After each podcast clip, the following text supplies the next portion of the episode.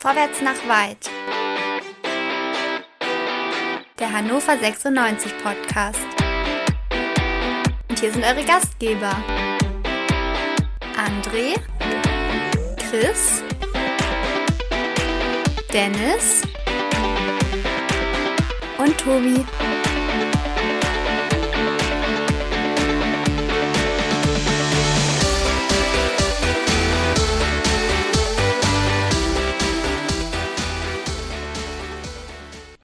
Die Länderspielpause ist vorbei und damit herzlich willkommen, liebe Zuhörende, bei Vorwärts nach Weit, dem 96 Podcast bei meinsportpodcast.de.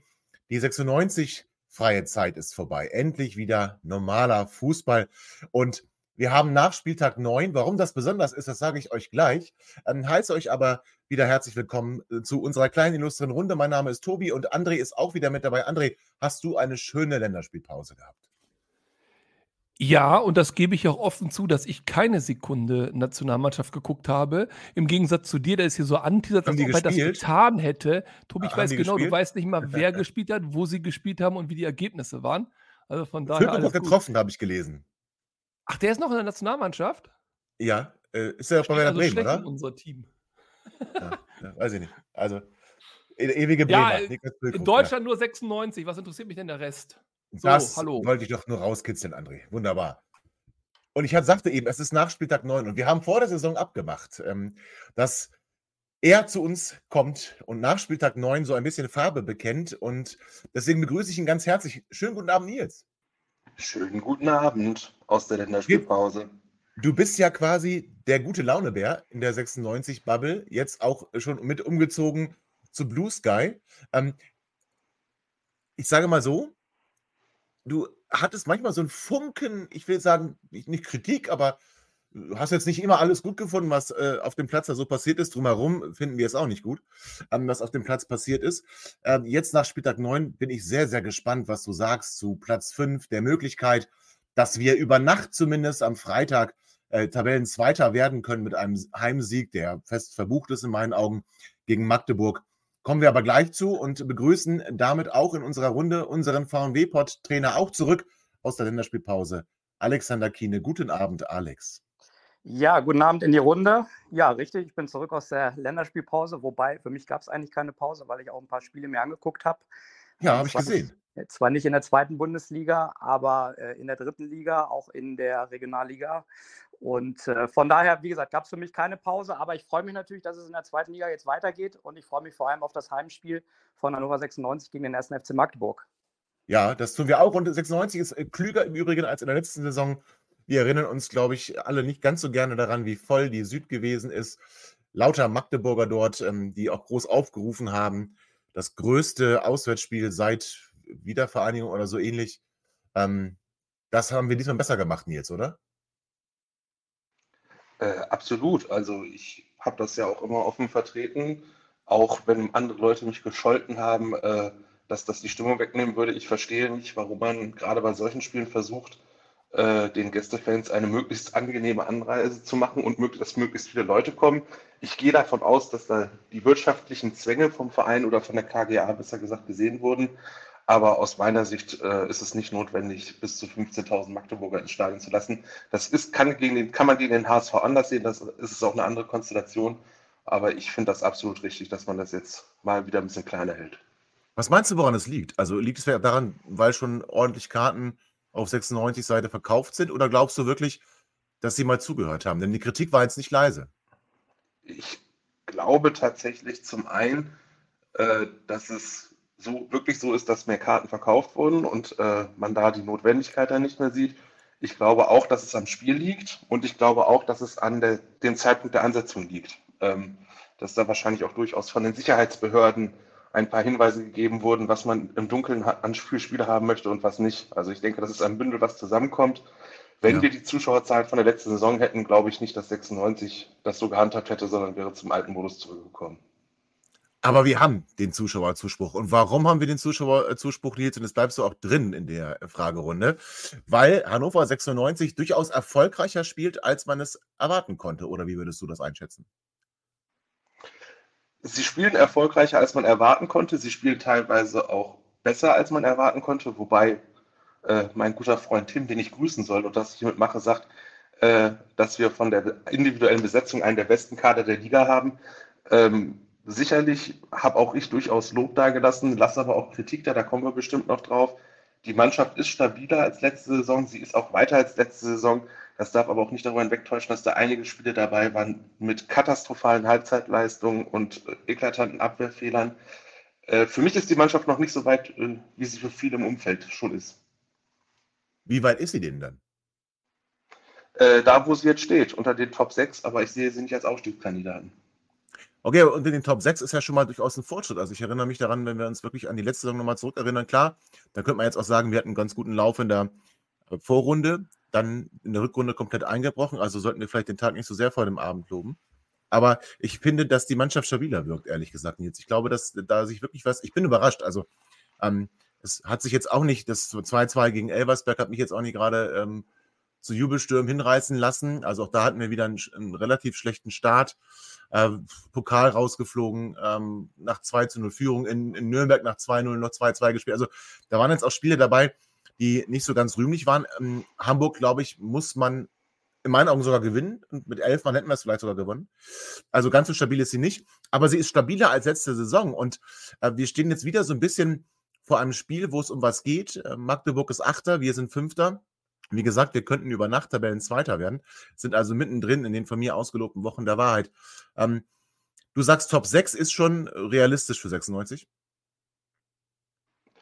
wenn man so weiterspielt, ja, also ich finde, die Mannschaft ist deutlich stabiler als letzte Saison. Ich glaube, da ist auch ein wesentlicher Bestandteil, dass Stefan Leitl endgültig von der Idee abgerückt ist, mit einer Viererkette und einer Raute zu spielen, sondern jetzt sich jetzt doch auf die für diese Mannschaft wahrscheinlich deutlich sinnvollere Fünferkette eingelassen hat, um das äh, defensiv zu stabilisieren. Das hat er ja schon äh, ja in der Winterpause der letzten Saison so durchscheinen lassen, dass er das erkannt hat. Ähm, der große Unterschied ist, und das ist eine Sache, die ich durchaus positiv anrechnen möchte für die Mannschaft, ähm, ist, dass man, wenn man zurückliegt oder den Ausgleich bekommt, man nicht das Gefühl hat, dass auf jeden Fall jetzt eine Niederlage kommt. Also die Mannschaft hat sich in den meisten Spielen ja schon dann dagegen gewehrt, hat eine Reaktion gezeigt, das hat nicht immer geklappt. Ähm, das dann Tausendspiel möchte ich ausklammern, das bleibt weiterhin eine absolute Unverschämtheit, was da auf dem Platz passiert ist, was auch ja tatsächlich mit einem Totalversagen der gesamten Mannschaft fast nur zu erklären ist. Äh, die, über die Elfmeter sind alle Witze gemacht worden. Das Elversberg-Spiel war auch nicht gut. Da bin ich im Nachhinein aber ein bisschen milder gestimmt, weil wir gemerkt haben, dass viele Mannschaften mit Elversberg Probleme bekommen haben. Ähm, ich denke, das kann man jetzt so nach neun Spieltagen schon ein bisschen anders einordnen, weil ich glaube, Elversberg auch ein bisschen giftiger und ein bisschen zweitligareifer ist, als das alle am Anfang der Saison gedacht haben. Okay. Ja, okay, kann man wahrscheinlich so stehen lassen. Aber Alex, da hole ich dich ganz kurz rein. Weil das, was Nils gerade sagte, interessant ist, dass der Trainer offensichtlich erkannt hat, dass wir mit Dreier-, Fünferkette deutlich besser spielen. Jetzt war aber das Spiel in Bochum. Und in Bochum hat er plötzlich wieder Viererkette mit Raute spielen lassen. Ja, das habe ich auch gelesen. Äh, da war ich auch ein bisschen überrascht, äh, wobei ähm, ich es auch ein Stück weit anders sehe, als so, wie es gerade gesagt wurde. Ich finde, eine Stärke ist äh, auf jeden Fall in diesen ersten neun Spielen gewesen, dass Stefan Leitl auch eine gewisse taktische Flexibilität an den Tag gelegt hat, weil, wenn man genau hingeguckt hat, man hatte natürlich Spiele und Phasen, wo man mit dieser Dreier- respektive Fünferkette gespielt hat, aber es gab halt auch Phasen, wo auf eine Viererkette geswitcht wurde. Und das ist ja etwas, was ich in der letzten Saison auch häufiger angesprochen habe, dass du ja ein Stück weit taktisch flexibler sein musst, dass du auch äh, Anpassungen vornehmen musst äh, in Bezug auf den Gegner, in Bezug auf das Spiel. Und äh, da gab es dann ja Situationen, wenn Köln hochgeschoben ist äh, und Airbnb rausgeschoben ist, äh, also durchgeschoben in dieser Kette, ja, dann war es mehr eine Viererkette. Das, da gab es Spiele, da kam es auch Halstenberg und Neumann zugute, dass sie so verteidigt haben.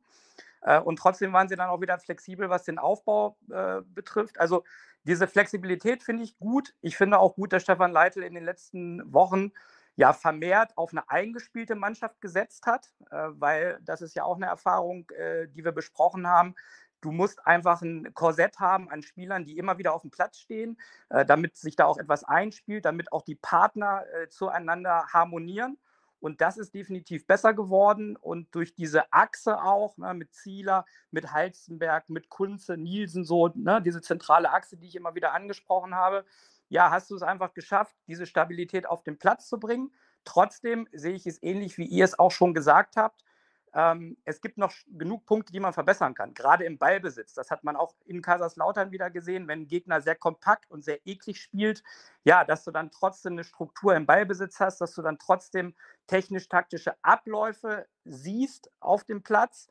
Ähm, da fehlt mir noch ein bisschen was. Ähm, also nur sich auf das Umschaltspiel zu verlassen und auf ein gutes Pressingverhalten. Ich glaube, das wird nicht reichen, um am Ende ganz oben zu stehen. Also 96 ist auf einem guten Weg, aber es gibt schon noch Punkte, äh, die man verbessern muss, um dann wirklich nach ganz oben kommen zu können. Ja, ähm, André, du hattest nicht äh, die Gnade, im Quick and Dirty nach dem äh, Spiel auf dem Betzenberg dabei gewesen zu sein. Würde mich aber kurz interessieren, wie du das Spiel empfunden hast. Also wir gehen in Führung. Ich glaube, dass wir auch ganz souverän gespielt haben in der ersten Halbzeit. Ähm, dann sehr fragwürdige Entscheidungen und am Ende auf der Verliererstraße. Wie würdest du es einschätzen? Ich hatte aber das Vergnügen, mir euch am Strand von Mallorca anhören zu können. Ja. Und äh, tatsächlich, das, ich habe zu diesem Spiel sehr, sehr ambivalentes Gefühl und das habe ich ehrlich gesagt auch bis heute noch nicht so ganz aufgearbeitet. Wir haben eine sehr gute erste Halbzeit gespielt. Wir hätten höher führen müssen fernab, ob der Schiedsrichter da Murks gemacht hat oder ob wir unsere ja. Chancen nicht genutzt haben. Wir hätten das Gegentor auf keinen Fall kriegen dürfen. In der zweiten Halbzeit, jetzt kann man sagen, ja, das war alles schlecht gelaufen vom, vom Matchglück her und danach waren sie gebrochen, aber die zweite Halbzeit war, äh, da wäre ich jetzt fast bei Nils Wortlaut zum Sandhausen-Spiel, eine Frechheit. Die zweite Halbzeit war echt eine Frechheit. Ähm, und deswegen teile ich auch Nils Ansicht, also vielleicht meinen wir das gleiche, Nils, das kann gut sein, aber ich teile die Ansicht nicht, dass die Mannschaft stabiler geworden ist. Ich sehe die Mannschaft nicht stabiler, ich sehe auch nie instabiler, aber das Wort stabil, vielleicht meint er das gleiche, was ich meine, aber so wie ich das Wort stabil interpretiere, sehe ich die Mannschaft nicht. Ich bin mehr bei Alex. Der große Unterschied zur letzten Saison, und das hat eben in Kaiserslautern nicht geklappt, was nicht schlimm ist, kann mal vorkommen, aber was halt deutlich besser geworden ist im Vergleich zur letzten Saison, ist die Achse. Die Achse, die Alex ja auch öfter hier schon angesprochen hat, hinten raus bis vorne durch. Und das ist für mich eigentlich kein ganz großer Klug jetzt von Leitl, sondern es ist einfach im Vergleich auch zu den ersten Spielen in dieser Saison, dass sich im zentralen Mittelfeld personell etwas verändert hat. Und auch im Vergleich mhm. zur letzten Saison. Und natürlich hat Besuschkow eine hohe individuelle Klasse, hat er auch schon bewiesen. Auch ein ähm, Neuzugang aus Fürth hat die mit Sicherheit. Christiansen. Ja, ja, klar. Aber die haben es zumindest, gut, der eine hatte weniger Chancen als der andere, aber sie haben es halt nicht bei uns auf den Platz bringen können. Und die aktuelle Konstellation, die wir da fahren, insbesondere mit Leopold, äh, ein bisschen offensiver. Wir erkennen ja auch, dass der Neuzugang des letzten Jahres, der gelben Kartenkönig, auf einmal ein ganz anderer Spieler ist. Äh, keine gelben Karten mehr hat, im Übrigen äh, defensiv auch deutlich, deutlich ruhiger ist. Und ich glaube, das ist der Schlüssel zum Erfolg der Mannschaft, aber stabiler es ist zweite Liga, da ist gar niemand stabil. Da sind Kleinigkeiten, die wirklich so ein Spiel immer hin und her kippen lassen. Ich, aber ja, und das ist, deswegen, das Kaiserslautern-Spiel, ich kann es echt nicht einordnen. Ich, ich, so eine erste Halbzeit und so eine zweite Halbzeit passen nicht zusammen. Das waren zwei verschiedene Spiele ja. und das eine Spiel musst du gewinnen, das andere verlierst du.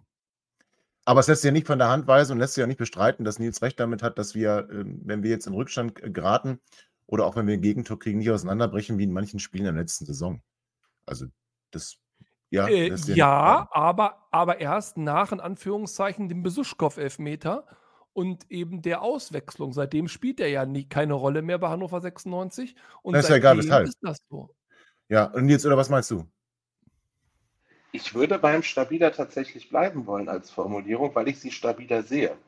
Weil sie defensiv stabiler sind und da ist natürlich auch so ein Ankerspieler wie Halstenberg, der die gesamte Defensive vom von der Dreier- bis Fünferkette auch über und bis zum defensiven Mittelfeld deutlich stabilisiert, was die Mannschaft nicht ist. Und ich glaube, ich meine, dass ich da in der Nähe von Alex bin, äh, von der Meinung her, was sie noch nicht ist und was, äh, was fehlt, ist, dass sie gefestigt ist. Also auch auf solche Dann bin ich bei dir, Nils, dann bin ich bei hm. dir. Wenn du stabil von Stabilität herleitest, auf jeden Fall und gefestigt, wenn, ich dachte stabil im Sinne von Mentalität, gefestigt, nee. richtig, du hast recht. Ich bin bei nee, dir. Also, ja ich, ich, ich hatte ja nicht, ich habe mir das Quick and Dirty nicht sofort angehört, weil ich ja das Vergnügen hatte, noch äh, aus Kaiserslautern zurückfahren zu dürfen, ähm, um, nachdem man sich das da angeguckt hat.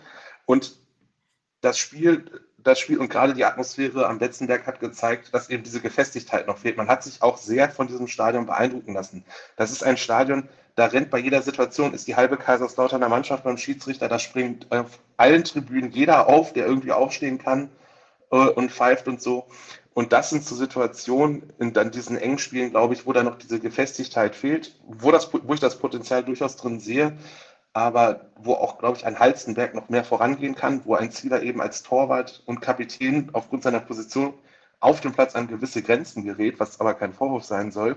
Und das ist der Schritt, den ich meinte, der aus meiner Sicht noch fehlt, der vielleicht auch noch mal im Sommer dann, äh, wenn man einen vernünftigen Tabellenplatz hat und dann auch Spieler mit dieser Qualität hinreichende Perspektiven bieten kann, womit man dann den nächsten Schritt machen muss.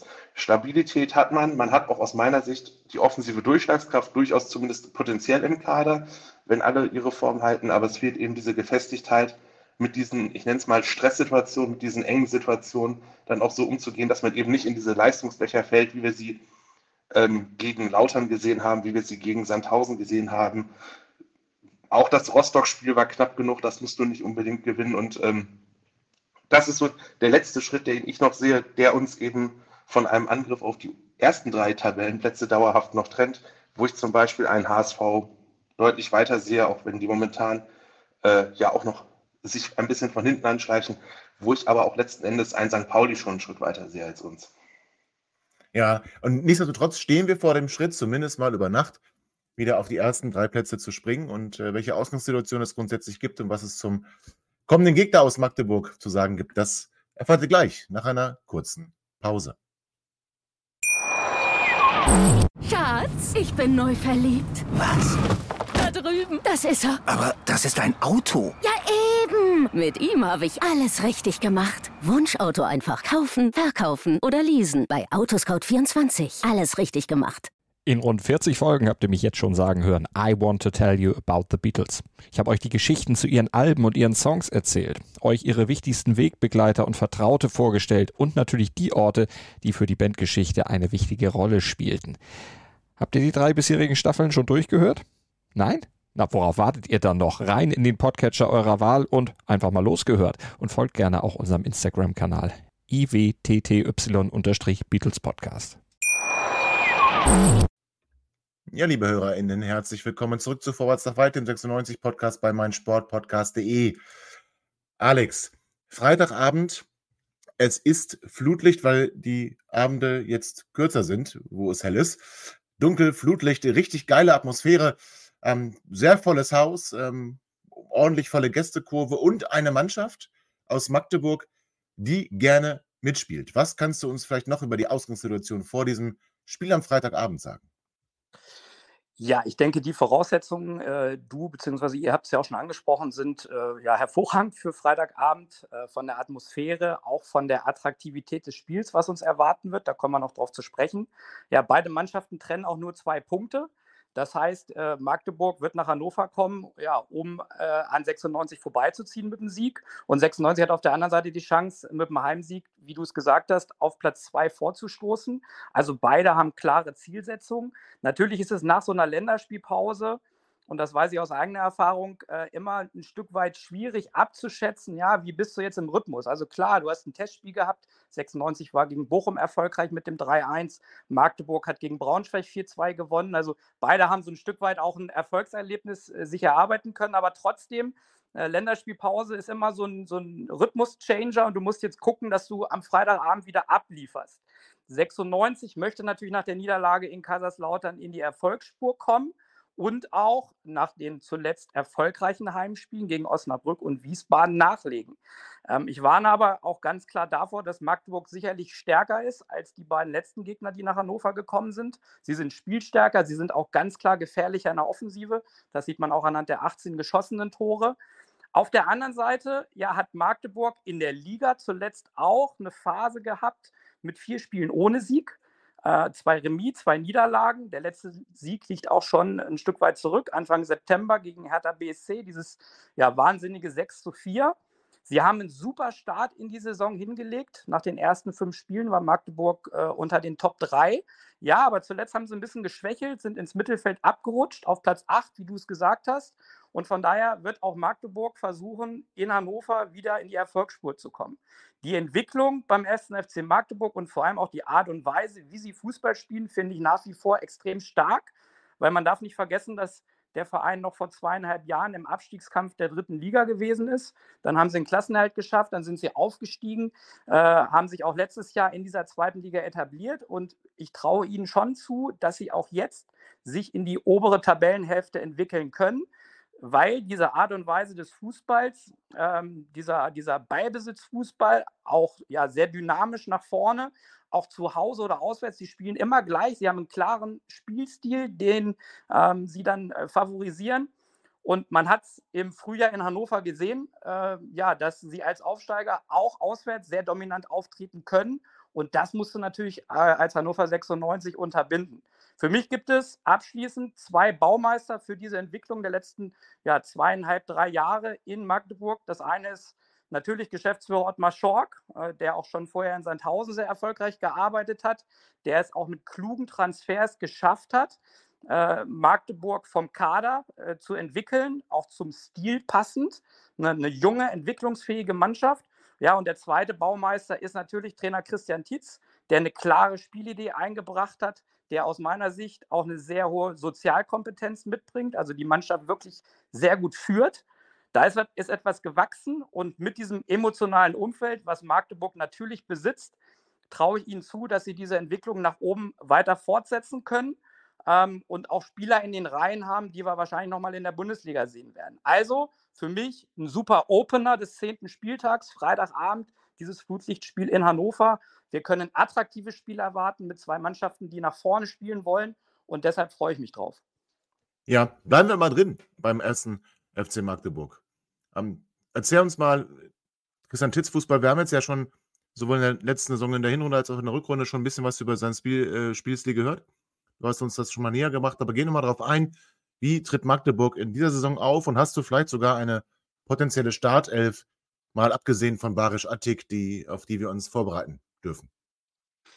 Ja, also die Art und Weise des Fußballs ist tatsächlich sehr stark äh, vom Trainer geprägt und auch ja von ihm einfach implementiert. Ähm, als er gekommen ist, hat Magdeburg einen ganz anderen Fußball gespielt äh, und er ist nach Magdeburg gekommen und obwohl es Abstiegskampf in der dritten Liga war, hat er gesagt, ich möchte ja meinen Fußball, den er übrigens auch zuvor beim HSV, auch bei Rot-Weiß Essen schon gespielt hat, den möchte ich auch in Magdeburg sehen.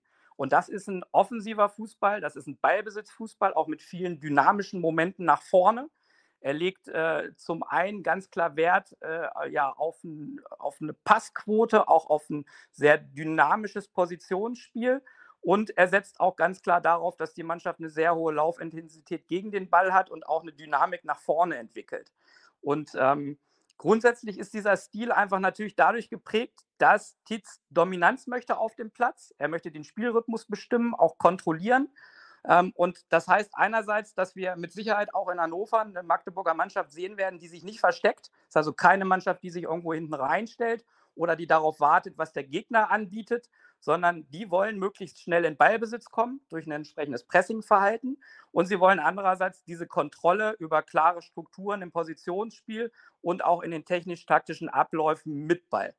Dieser Kader ist tatsächlich auch auf diesen Fußball ausgelegt. Das heißt, äh, wir werden auch am Freitag in Hannover viele kleine, bewegliche, technisch gute Fußballer sehen. Das ist also keine Mannschaft, die über Größe und Physis verfügt, sondern ja, kleine bewegliche Spieler, die auch gerade in 1 gegen 1 Situationen immer wieder ihre Qualität in der Agilität und auch im, im Ballbesitz zeigen.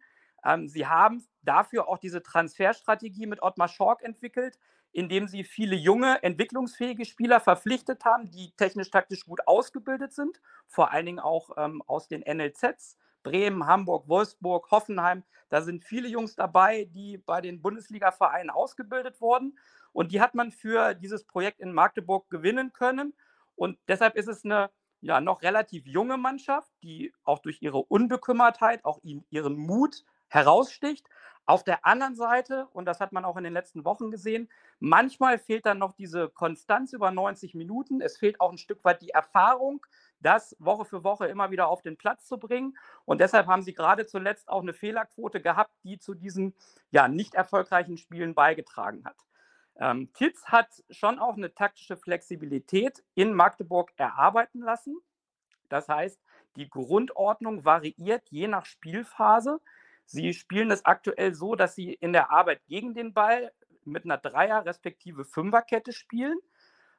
Im Ballbesitz change das aber. Das heißt, der zentrale Dreierkettenspieler geht dann ins Mittelfeld vor, äh, um dann auch dort immer wieder Überzahlsituationen zu kreieren, sodass sie ähm, schon, wie gesagt, variieren. Gegen den Ball ist es meistens eher ein 5-2-3, ähm, manchmal auch ein 5-2-1-2 und mit Ball eigentlich dieses klassische 4-3-3. Das macht es auch für die Gegner schwer, ein Stück weit sich darauf einzustellen, weil sie da schon sehr flexibel sind, auch immer wieder Positionen wechseln und dadurch auch ihr Ballbesitzspiel von hinten heraus äh, aufziehen wollen. Sie wollen also alles spielerisch lösen, um sich dann von Zone zu Zone zu arbeiten. Gegen den Ball mit dieser Fünferkette, den zwei Sechsern und den drei Spielern davor, werden sie auch in Hannover rausattackieren. Also sie werden sich erstmal zurückziehen, werden dann aber immer wieder auch 96 ähm, in gewisse Drucksituationen bringen, äh, aktiv verteidigen, pressen, auch gegenpressen, um möglichst schnell ihrer Philosophie tragend in Ballbesitz zu kommen. Und mit Ball, wie gesagt, wollen sie Dominanz von hinten heraus ausstrahlen. Und dafür sind aus meiner Sicht mehrere Aspekte wichtig. Das erste ist, sie bilden durch den Torwart, durch Dominik Reimann, immer wieder eine Überzahl im Aufbau. Das heißt, sie setzen ihn im Prinzip äh, dann als, als zusätzlichen Spieler ein. Er ist der erste Playmaker von hinten, kommt also raus, unterstützt auch die Innenverteidiger.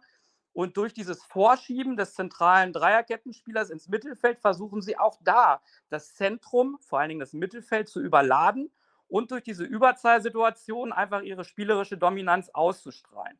Und dann versuchen sie, wenn es nach vorne geht, immer wieder Dynamik reinzubringen. Und dann haben sie natürlich Spieler wie Artik, wie Cheka, die unglaublich stark im 1 gegen 1 sind, die agil sind, die Situationen auflösen können. Und durch diese Tempomomente können sie sich nach vorne immer wieder Chancen erarbeiten und sind dadurch auch für den Gegner insgesamt schwer zu greifen. Und das sieht man auch in diesen Umschaltprozessen. Auch das ist eine Qualität der Mannschaft. Diese kleinen, dynamischen Spieler sind gerade im Konterspiel brandgefährlich. Von daher musst du zum einen das Konterspiel unterbinden, auch eine gute Restverteidigung haben und du musst sie, wie gesagt, immer wieder frühzeitig auch so attackieren, dass sie das nicht ausspielen können. Trotz dieser Stärken, die ich gerade aufgeführt habe, gibt es natürlich auch ja, Problemfelder, warum auch in den letzten Wochen die Ergebnisse nicht mehr so erfolgreich waren. Zum einen ist es natürlich so, darüber haben wir auch im letzten Jahr gesprochen, dieser krasse Ballbesitzfußball, hat natürlich auch immer ein hohes Risiko. Wenn du Ballverluste hast und du bist nicht geordnet, dann ist Magdeburg extrem konteranfällig. Und das hat Hannover ja auch letztes Jahr in Magdeburg, wenn wir uns erinnern, immer wieder ausnutzen können, um das Spiel auch für sich zu entscheiden. Das Zweite ist, sie haben auch allgemein eine relativ hohe Fehleranfälligkeit in den letzten Wochen in der Defensive gehabt. Zum einen diese Ballverluste, zum anderen aber auch Probleme in der Boxverteidigung und auch im letzten Jahr große Probleme äh, und Anfälligkeiten bei den Standardsituationen, weil sie mit Torwart Reimann jemanden haben, der eher auf der Linie bleibt und sie haben nicht viele großgewachsene Spieler, also die Körpergröße im Kader ist eher klein und das führt dazu, dass die Gegner das auch vor allen Dingen bei den Standardsituationen immer wieder auch nutzen können. Und so dieser letzte Aspekt, sie haben ähm, Probleme, wenn der Gegner sehr körperlich spielt, auch sehr physisch spielt. Wie gesagt, diese kleinen, beweglichen, technisch guten Spieler mögen es nicht, wenn sie bearbeitet werden, wenn auch der Gegner sehr körperbetont spielt. Und das ist etwas, ähm, ja, was 96 nutzen muss, gerade auch in so einer Phase, wo Magdeburg momentan ist, vier Spiele ohne Sieg. Ja, da musst du den Druck hochhalten, da musst du sie immer wieder auch in ihrem Ballbesitzspiel bearbeiten. Und das ist etwas, was 96 aus meiner Sicht am Freitag auf jeden Fall in die Waagschale werfen muss. Von der Aufstellung ähm, erwarte ich Dominik Reimann im Tor. Ich habe es schon angesprochen.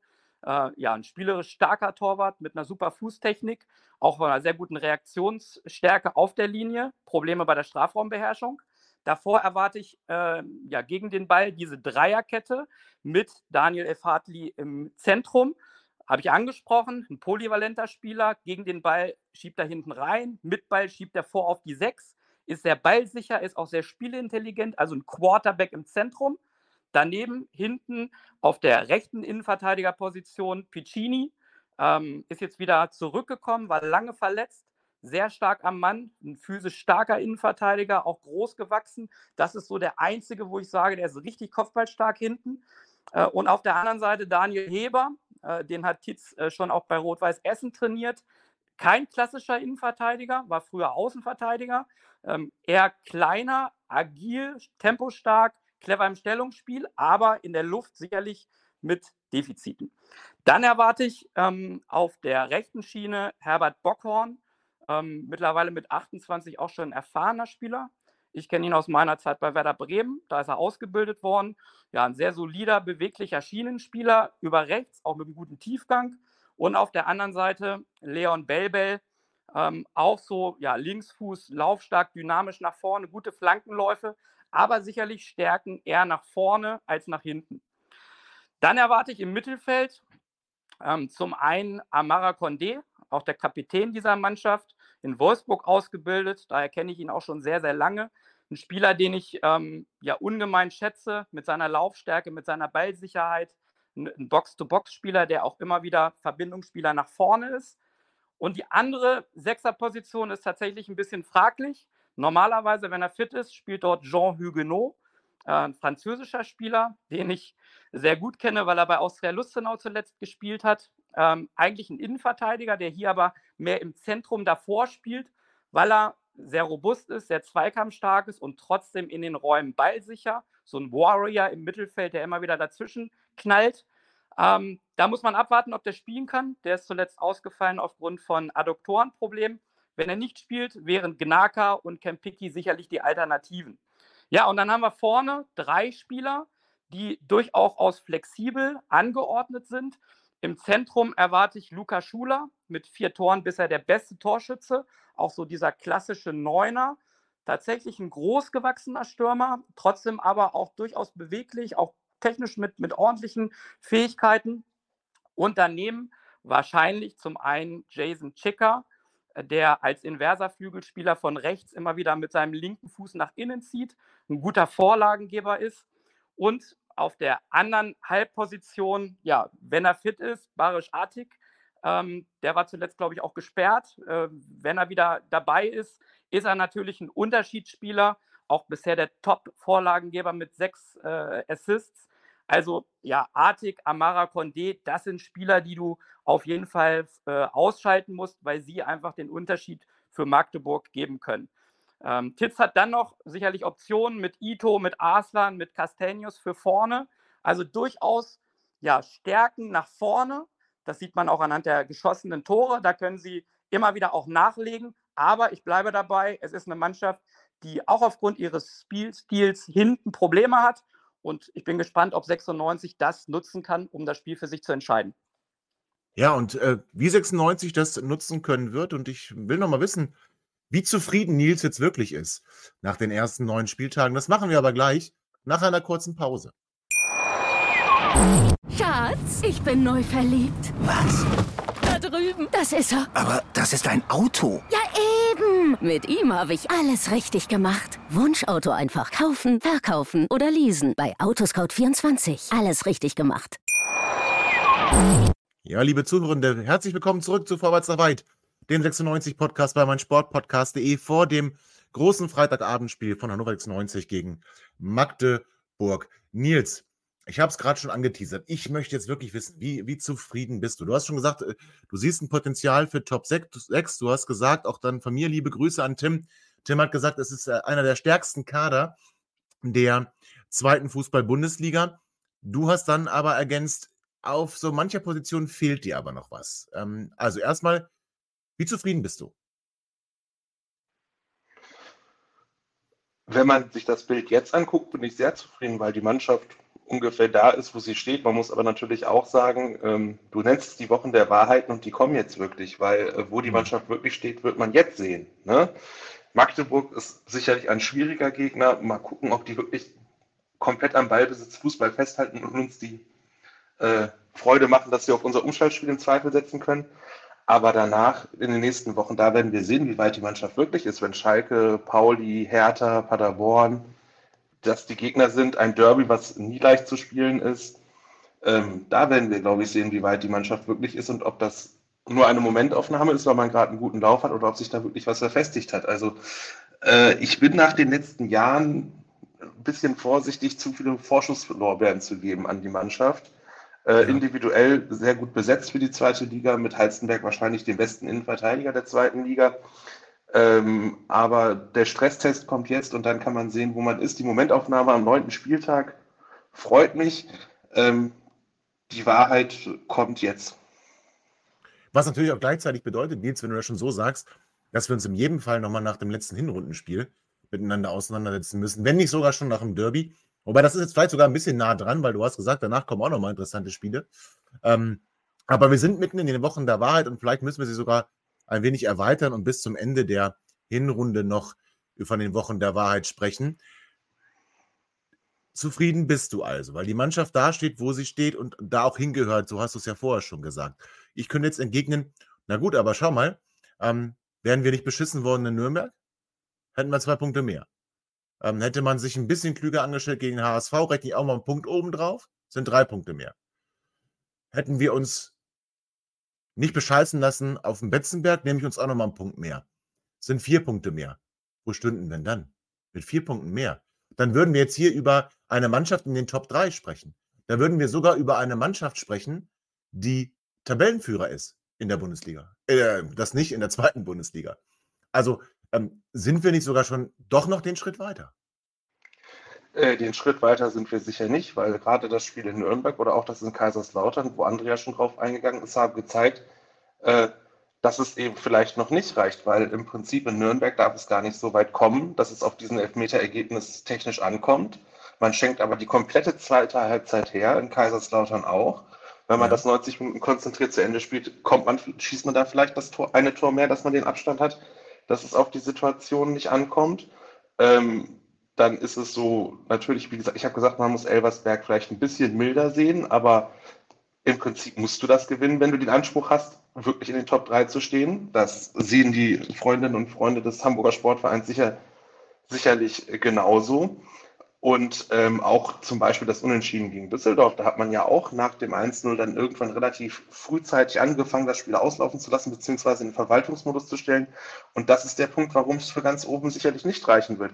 Die Mannschaft okay. schaltet immer noch zu schnell in den Verwaltungsmodus und das ist eine Konstellation, die sie einfach aus meiner Sicht nicht beherrscht, sondern das führt dazu, dass man dann eben doch relativ schnell Spiele herschenkt äh, oder eben leichtsinnig wird oder noch schlimmer das Zepter aus der Hand gibt und dann eben entscheidende Punkte verliert. Also ich will die zum Teil skandalösen Schiedsrichterleistungen, insbesondere in Nürnberg und teilweise auch in Kaiserslautern gar nicht herunterspielen. Aber eine Mannschaft, die bereit ist für den Ausstieg, lässt es gar nicht dazu kommen, dass es auf den Schiedsrichter in dem Moment noch ankommt. Okay, denn über die Brücke könnte ich sogar mitgehen. André, hm, nichtsdestotrotz könnte man äh, immer noch sagen, also ich sage dir ganz ehrlich, André, wenn wir in Lautern gewonnen hätten, da wäre ich ja nicht mehr zu bremsen gewesen. Also vielleicht ist es auch sogar für mich am allerbesten, dass wir nicht gewonnen haben auf dem Betzenberg, weil das schon äh, auch, also Betzenberg, Nils hat es beschrieben, wie, das, wie die Stimmung da am Stadion ist, wie das Publikum ist, wie die Mannschaft ist.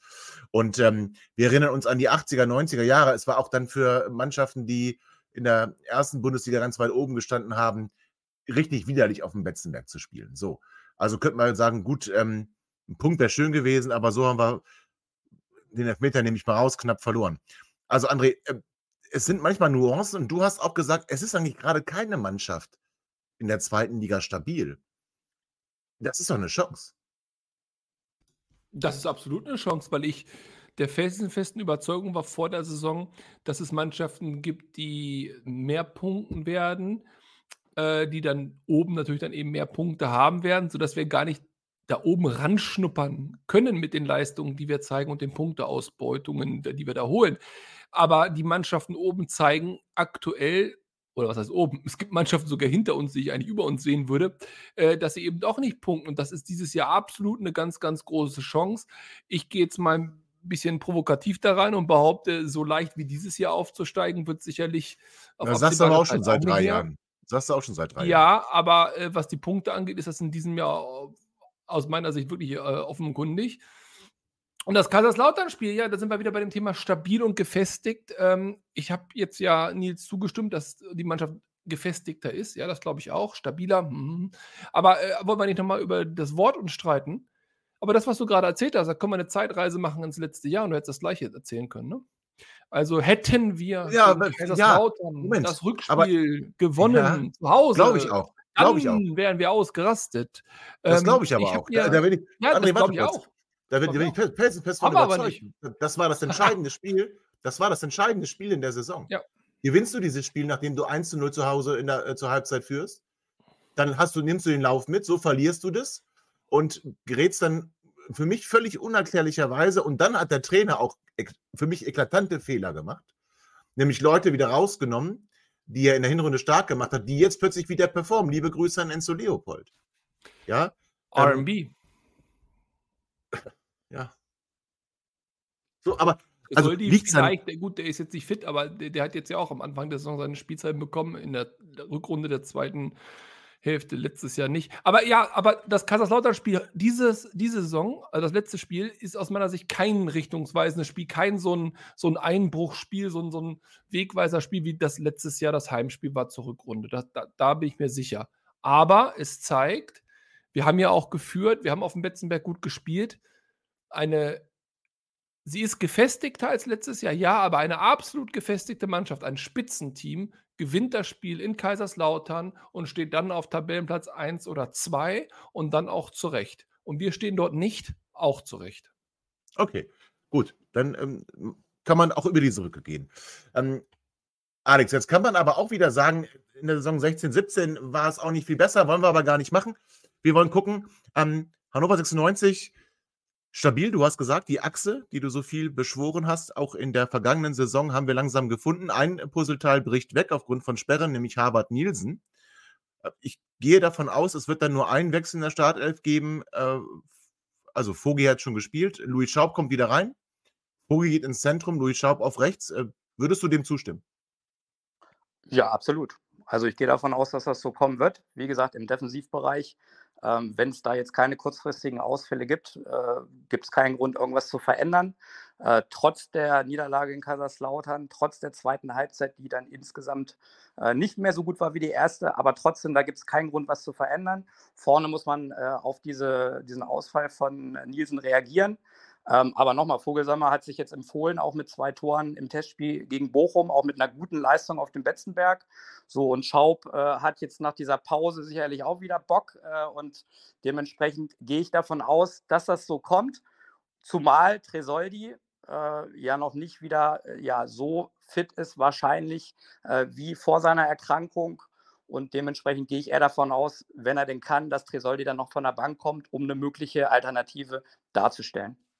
Ja, ähm, also du hast gesagt, Resoldi noch nicht so wieder fit. Wir haben gelesen, fünf Kilo hat er verloren während seiner Erkrankung, ist jetzt wieder im Training, hat auch ein paar Minuten spielen dürfen gegen den VfL Bochum, wird sicherlich im Kader sein. Max Christiansen, das hat der Cheftrainer auch schon verraten, mutmaßlich auch wieder im Kader, aber noch nicht für die Startelf. Besuschkow allerdings nicht im Kader. Soweit konnten wir schon ähm, die Zeichen von Masche vernehmen. Alex, was mich überrascht hat und äh, das mich wirklich überrascht hat, ist, wie selbstbewusst Vogelsammer jetzt in dieser Länderspielpause sich hat zitieren lassen, nämlich, dass er gekommen ist, um zu spielen und das nicht von der Bank. Also, wir haben hier so ein bisschen gescherzt, du nicht, aber der Rest von uns, dass Vogelsammer, ja, vielleicht so ein besserer Hinterseher ist. Aber ist Vogelsammer wirklich, also kann der ein Unterschiedsspieler äh, in Klammern noch sein? Naja, er ist ja auf jeden Fall ein sehr erfahrener Spieler, äh, der äh, aus seiner Zeit in Deutschland, aber auch zuletzt in England natürlich viel auch, auch mitbringt. Er war zu der Zeit in Bielefeld sicherlich äh, vorne neben Klos einer der Garanten, warum Bielefeld damals den Aufstieg geschafft hat. Aber ähm, da kommen wir auch schon zu dem Punkt. Ne? Er ist sicherlich nicht die, die klassische zentrale Spitze, sondern er ist eigentlich auch ein zweiter Stürmer der aber sowohl im Zentrum als auch über die Halbspur ja sehr flexibel agieren kann, der wirklich ein sehr gutes Durchsetzungsvermögen hat. Man hat es beim ersten Tor in Kaiserslautern gesehen, äh, wie er den Körper reinstellt, wie er sich auch durchsetzt gegen seinen Gegenspieler.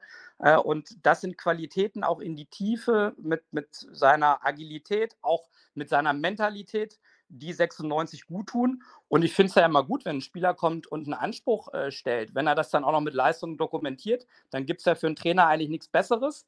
Ähm, und nochmal, ich glaube, er ist ein gutes Puzzleteil, was diesen Kader äh, dann auch nochmal ergänzt, auch äh, Erfahrung äh, gibt. Ähm, und deshalb äh, ein guter Transfer. Und jetzt muss er natürlich beweisen, auch dauerhaft, ob er eine Verstärkung für 96 sein kann. Ja, Nils, was hältst du von Fugi? Ich denke, dass er durch seine Spielweise, wenn er auch vielleicht nicht der klassische Neuner ist, dem Offensivspiel ganz gut tut und zumindest zeitweise auch in diese zentralere Rolle schlüpfen kann, die uns ja in, dem, in der letzten Saison auch gefehlt hat. Und äh, ich habe das ja schon lange gesagt, auch auf Twitter viel Prügel dafür bezogen, wie das so ist, ähm, dass ich nicht der Meinung bin, dass man Tresoldi die komplette Last des Sturms und des Tore-Schießens aufbürden sollte. Der ist noch sehr jung, der braucht Zeit zur Entwicklung, geht jetzt durch seine erste, ich nenne es jetzt mal schlimmere Verletzungs-Krankheitsphase. Und ja. da schadet es nicht, ähm, die Last auf mehrere Schultern verteilen zu können. Ich glaube, der Vogelsammer wird seine Tore machen. Ähm, ich gehe davon aus, dass man Spieler holt, die spielen wollen, weil nur so kann eine Mannschaft besser werden. Die Bank auffüllen kannst du auch mit der U23, wenn die nicht spielen sollen. Ähm, freue mich natürlich, dass Teuchert auch wieder so erfolgreich ist. Da habe ich euch ja inzwischen von überzeugt, dass der gar nicht so schlecht ist, wie das alle mal gedacht haben hier in, in der Runde. Ähm, Aber warte kurz, da will ich kurz rein. Jetzt, äh, schöner, schöner Seitenhieb. Also, äh, wir waren eigentlich immer von Teuchert überzeugt. Das Einzige, was wir ihm halt wirklich vorgeworfen haben, und ich weiß, es wurde uns ausgelegt, als hing irgendwie es zu hoch.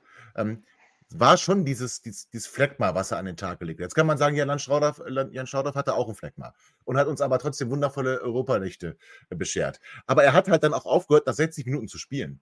Und ich glaube, jetzt kommt der entscheidende Unterschied, der Teuchert wirklich zu einem, in meinen Augen, ähm, Spieler für die Bundesliga macht. Und zwar für eine Mannschaft so zwischen 6 und 8 und nicht zwischen 12 und 16, ist, dass er augenscheinlich körperlich so zugelegt hat. Schuss hat er unfassbar gut, ein Gespür hat er unfassbar gut. Und da habe ich eher Angst, Nils, dass der uns ähm, also nicht den Vertrag verlängern lässt mit ihm. Das ist sicher. Ganz kurz, lass mich da einmal rein, ganz kurz. Jetzt, äh, sollte das stimmen, was du sagst, ich habe eine dezidiert andere Meinung, aber sollte das stimmen, ist das das Beste, was uns passieren kann. Denn eine Mannschaft im Bereich 6 bis 8 aus der Bundesliga würde so viel Geld für den auf den Tisch legen, dass wir ihn mit der Schubkarre dahin fahren. Er braucht halt nur Vertrag. Der Vertrag läuft aus am Ende der Saison, da fährt gar keine Schubkarre außer zum Berater. Genau. Aber dann geht der, ja, aber dann geht er auch nicht zu 6 bis 8 in der Bundesliga, ne? Das ist ja die Frage, die man mit ihm diskutieren muss. Ne? Also ob ein Wechsel für ihn in, der Bund in die Bundesliga Sinn macht, wo er sich ja schon mal versucht hat und bei Union nicht ganz so gut durchsetzen konnte, oder ob er nicht. Wenn, dafür brauchen wir aber das entsprechende Ergebnis diese Saison, den entsprechenden Tabellenplatz, um das den Leuten glaubhaft zu vermitteln, äh, ein wichtiger Bestandteil für ein mögliches Aufstiegsprojekt sein soll, was man bei einer richtigen Entwicklung nächste Saison angehen kann. Und ich denke, da kann man Argumente sammeln, da kann man mit ihm reden, man kann da inzwischen auch wieder eine Perspektive bieten, anders als in den letzten Jahren, wo man dann ja immer irgendwo um Platz 10 rum eingetrudelt ist. Das darf einem nicht passieren, wenn man solche Spieler halten und, wie ich auch schon vorhin gesagt habe, weiter verpflichten möchte. Und das ist sicherlich äh, die zentrale Kardinalfrage dieser Saison, ob die Mannschaft ein entsprechendes Ergebnis abliefern kann mit dem Trainer, was dazu führt, dass man Spieler solcher Qualität halten, verlängern bzw. auch verpflichten kann. Ja, okay, da, da kann man auch wieder den Weg mitgehen. Ähm, gehen wir kurz nochmal äh, auf Magdeburg. Alex, Aufstellung haben wir besprochen, sind wir uns alle einig? Ergebnis, äh, Heimsieg, ne? oder? Ja, ich tippe auf ein 2-1 für 96, wobei ich ganz klar sage, es wird ein deutlich schwereres Spiel, äh, als wir das vielleicht zuletzt gegen Wiesbaden oder Osnabrück gesehen haben, weil Magdeburg, wie gesagt, deutlich spielstärker ist, auch deutlich mehr Qualität nach vorne besitzt. Hm, aber zum einen denke ich, Magdeburg hat auswärts bisher erst fünf Punkte geholt. Also da haben sie schon auch einige Spiele nicht erfolgreich bestritten und 96 hat so diesen Trend der, der letzten Heimspiele, ähm, die, die, der positiv ist. Und deswegen glaube ich insgesamt auch aufgrund äh, der höheren Erfahrung und der noch besseren individuellen Qualität in der Gesamtheit an einen knappen Sieg für 96. Okay, also Alex tippt auf den Sieg. André, was sagst du? Ähm, wie geht das Spiel aus? Ich wünsche mir auch einen Sieg und äh, einen Heimspielsieg. Freitagabend Flutlicht ist immer schön. Alex sieht Magdeburg besser als im letzten Jahr. Im letzten Jahr haben sie uns besiegt, auch damals zu Recht. Ich befürchte auch, dass, wenn sie ins Kontern kommen und sie uns spielerisch auseinanderspielen können, deswegen müssen wir jetzt einfach schmutzig durch einen unberechtigten Elfmeter in der 90. Minute 1-0 gewinnen. Oh, okay, 1-0 durch einen schmutzigen Elfmeter. Nils, was denkst du? Ich tippe auf ein 3-2, glaube aber dann unentschieden. Oh, okay. Und ich sage 3-0 Heimsieg. So einfach ist das. Äh, hier nichts schmutzig, und, nichts. Und damit haben wir die Heimniederlage jetzt schon besiegelt. Ich bedanke mich dafür schon. Ja, also das, ist, das kannst du so aber nicht sagen, Nils. Also ich habe auch schon, ich habe mit, mit Siegtipps, nee, eigentlich hast du sogar recht. In der Regel haben sie gewonnen, wenn ich dann, wenn ich, wenn ich, wenn ich unentschieden Niederlage getippt habe. Aber ich bleibe beim 3-0 und es wird ein Sieg. Also da gehe ich ganz fest von aus. Und Nils, ich behaupte sogar noch mehr. Ich glaube, dass äh, Hannover 96 Profimannschaft am Ende der Saison in die Bundesliga aufsteigt. Ich glaube, dass unsere zweite in die dritte Liga aufsteigt. Und ich glaube auch noch, dass dann die dann wenigstens im EV auch spielende Damenmannschaft auch in die zweite Bundesliga aufsteigt. Hältst du dagegen? Ich halte dagegen, bei den Amateuren mag das vielleicht so sein. Äh, die erste Mannschaft, so sehr ich mich über einen Aufstieg momentan freuen würde, halte ich, Stichwort Gefestigtheit, aber auch Stichwort Qualität des Kaders, noch mindestens einen Schritt weit entfernt, um danach bei den finanziellen Rahmenbedingungen, die wir haben, in der nächsten Saison in der Bundesliga einigermaßen mitzuhalten. Ich weiß nicht, ob wir so eine Bundesliga-Saison haben wollen oder ob wir diese jetzt zwar verstetigte, aber aus meiner Sicht auch gesund etwas langsamere Entwicklung weitergehen wollen und nicht vielleicht noch ein Jahr warten. Aber das können wir gerne nach dem 17. Spieltag besprechen, gerne. wenn wir dann richtige Prüfsteine noch gesehen haben, wo ich dann ja doch schon aufgezählt habe, wen ich da sehe. Ähm, ich glaube, dass ein Aufstieg so schöner wäre, ein Jahr zu früh wäre weil man jetzt gerade mit dem Duo Mann Leitl und dem ja auch ruhiger gewordenen Martin Kind, das muss man ja auch mal äh, sagen, Uwe von Holt hat ihn ja schon zum großen Fan der Fans jetzt hochgeschrieben in der NP. Ähm, das wird er nicht sein. Ähm, dass, glaube ich, ein gesundes Wachstum ein bisschen langsamer stattfindet und ich glaube, dass der Kader so wie er jetzt ist und in den Grundfesten mit der ersten Liga und dem Tempo, was da gespielt wird, durchaus überfordert wird. Wir sehen das ein bisschen bei Darmstadt, die auch ordentlich hinterherlaufen und letzte Saison in der zweiten Liga ordentlich abgeräumt haben. Da, ja. da setze ich lieber auf den Faktor Zeit. Wir dürfen auch nicht vergessen, äh, wir spielen jetzt bisher eine gute Saison, würde ich sagen, und dürfen nicht vergessen, wo wir aus den letzten Saisons herkommen. Da waren gute Phasen dabei, aber am Ende war das immer graues Mittelfeld und äh, da ist der Sprung vielleicht ein bisschen weit. Okay, und die Damen? Ah, die können aufsteigen. Das ist ja völlig in Ordnung. Ähm, das ist eher eine Frage dann, äh, dann hoffe ich, dass der EV das auch stemmen kann, weil ich glaube, das ist finanziell nochmal und wirtschaftlich nochmal ein anderes Brett, die zweite Liga, dann auch, ja, auch im Frauenfußball schon. Aber ja. das ist ein anderes Problem. Über die Situation hatten wir ja schon mal gesprochen. Das stimmt. Und ähm, aber vielen herzlichen Dank, dass du heute da gewesen bist und ich freue mich jetzt schon, dass du dich angekündigt hast für äh, die Sendung nach dem 17. Spieltag. Und äh, da werden wir von der Tabellenspitze grüßen, Nils. Mark my words. Ähm, sehr, sehr gerne, da würde ich der Wette gegenhalten. Ich wette aber nicht mehr, ich bin ja nicht wahnsinnig. So, aber nochmal vielen herzlichen Dank, dass du dir die Zeit für uns genommen hast. Ähm, und ähm, ich freue mich auf das Spiel am äh, Freitagabend gegen Magdeburg. Liebe Zuhörerinnen, es wird kein Quick and Dirty geben. Äh, liegt einfach daran, dass ich mich in Urlaub befinde und ähm, das nicht mache. So, kein Quick and Dirty nach dem Spiel gegen Magdeburg. Wir werden aber dann natürlich auf das Spiel zurückblicken in der Sendung in der kommenden Woche. Jetzt bereitet euch alle gut vor, seid Freitagabend im Stadion, feuert Hannover 96 an und denkt immer daran, 96 Allee. Und bis bald. Ihr seid immer noch da? Ihr könnt wohl nicht genug kriegen. Sagt das bitte nicht den Jungs. So, jetzt aber abschalten.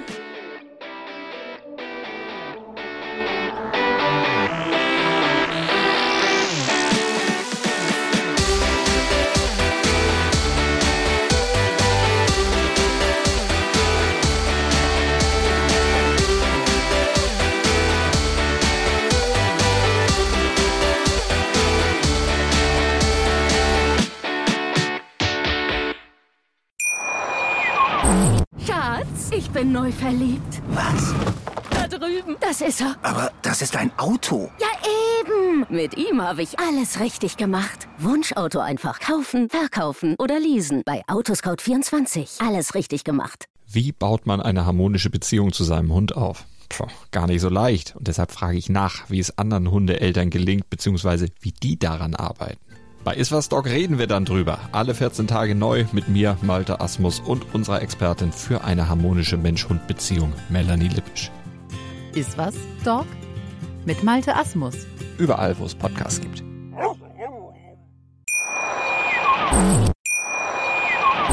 Schatz, ich bin neu verliebt. Was?